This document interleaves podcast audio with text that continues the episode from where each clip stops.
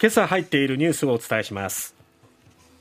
トルコでマグニチュード7.8の地震発生。3000人以上が死亡。三菱重工国産ジェットの開発を断念。開発費1兆円投じるも採算が見込めず。通学中の高校生が後頭部を刺される。同学年の少年を逮捕。外国産アサリを熊本県産と偽装の疑い。水産会社社長を逮捕。福岡県病児保育無償化へ。九州初の政策で若い世代の子育てを後押し。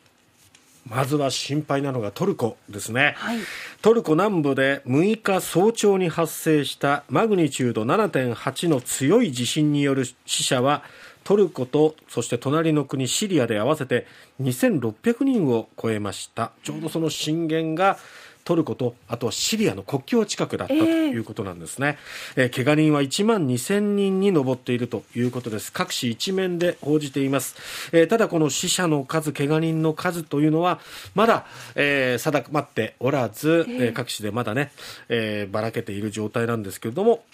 え倒壊した建物の瓦礫の下に未だに多くの人が取り残されている模様ですがその後もマグニチュード7.5の地震が起きるなど現地では余震が続いていてエルドアン大統領は死傷者がどれほど増えるかわからないとして携帯電話や道路の利用を抑制するなど救援活動への協力を求めているということです。ちょうどこの地震が起きた周辺この震源はアナトリアプレートとアラビアプレートとアフリカプレートというこの3つのプレートが接している領域。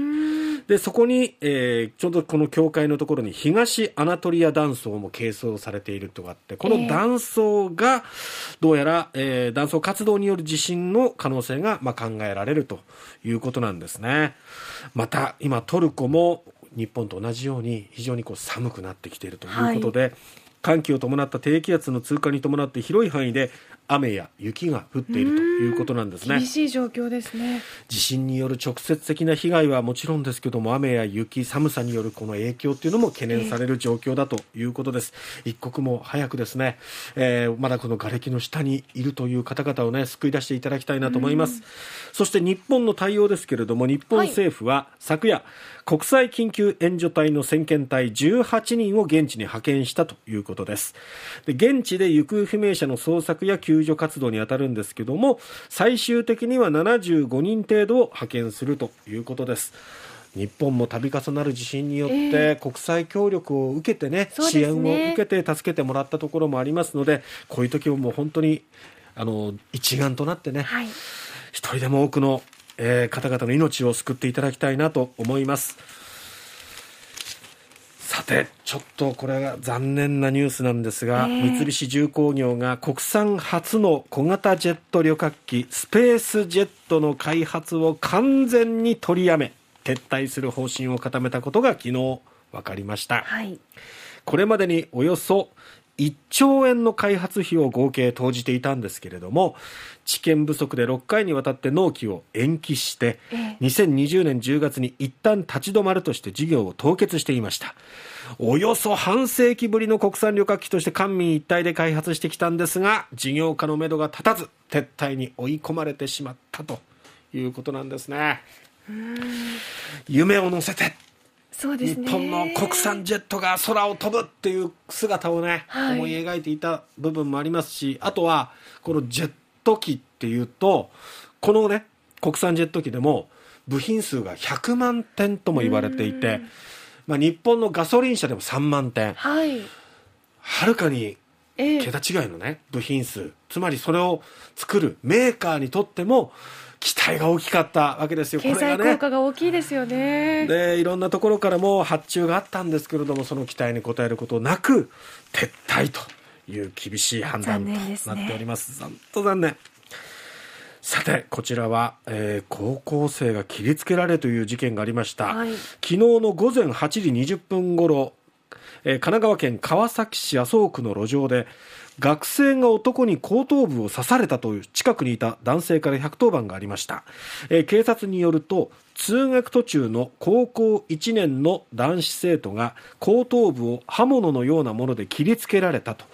命に別状はなく軽傷だということなんですが、怖かったと思うんですよね。ね。突然のことで、えー県警は昨日の夜事件に関与した疑いが強まったとして、えー川崎市麻生区に住む高校1年の少年16歳を殺人未遂容疑で逮捕したということです。ただ少年はこの事件について知らないと容疑を否認しているということですそしてこの少年は現在は男子生徒とは別の高校に在籍しているがかつて同じ学校に通っていたとみられると警察関係者の話によるとですね。で、えー警察によると男子生徒は駅から近くの高校へ歩いて登校中だったと。ええ。当時男子生徒の周辺には大勢の登校中の生徒がいたということで男子生徒を切りつけるのに使われたとみられる包丁が現場近くで見つかったということなんですが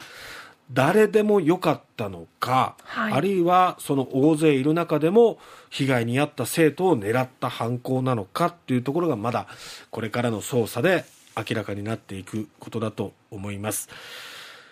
ただ少年は、えーまだ容疑を否認しているということですね、さてまた産地偽装大量の外国産アサリが熊本県産に産地偽装された問題に絡んで福岡県警は昨日韓国から輸入したアサリを熊本県産と偽って販売したとして食品表示法違反の疑いで熊本県荒尾市の水産会社熊水社長上野立樹容疑者を逮捕しました、はい。福岡市に住む男ということなんですね。ええ。国産と表示しないと売れなかったと容疑を認めているということなんですね、えー税関を通して韓国産のアサリを輸入してそしてもう一つの輸入会社がそれを仕入れた形にして直接、えーそのアサリを熊本県産と売っていた。ん。ただ書類上は、えー別の福岡市の業者に依頼して書き換えさせて、でその福岡市の業者もそれがあの熊本県産かか外国産かとかで知らされずに。で、えーそのまま熊水がそれを卸売っていう形で仕入れてでそれを、えー各卸売会社に販売したっていうふうに書類上書き換えたっていう非常に悪質な事件と熊本県も対策頑張っていましたけどね。ねえまたかということでうん。こういう食の安全安心そして信頼が揺らぐニュースとなりました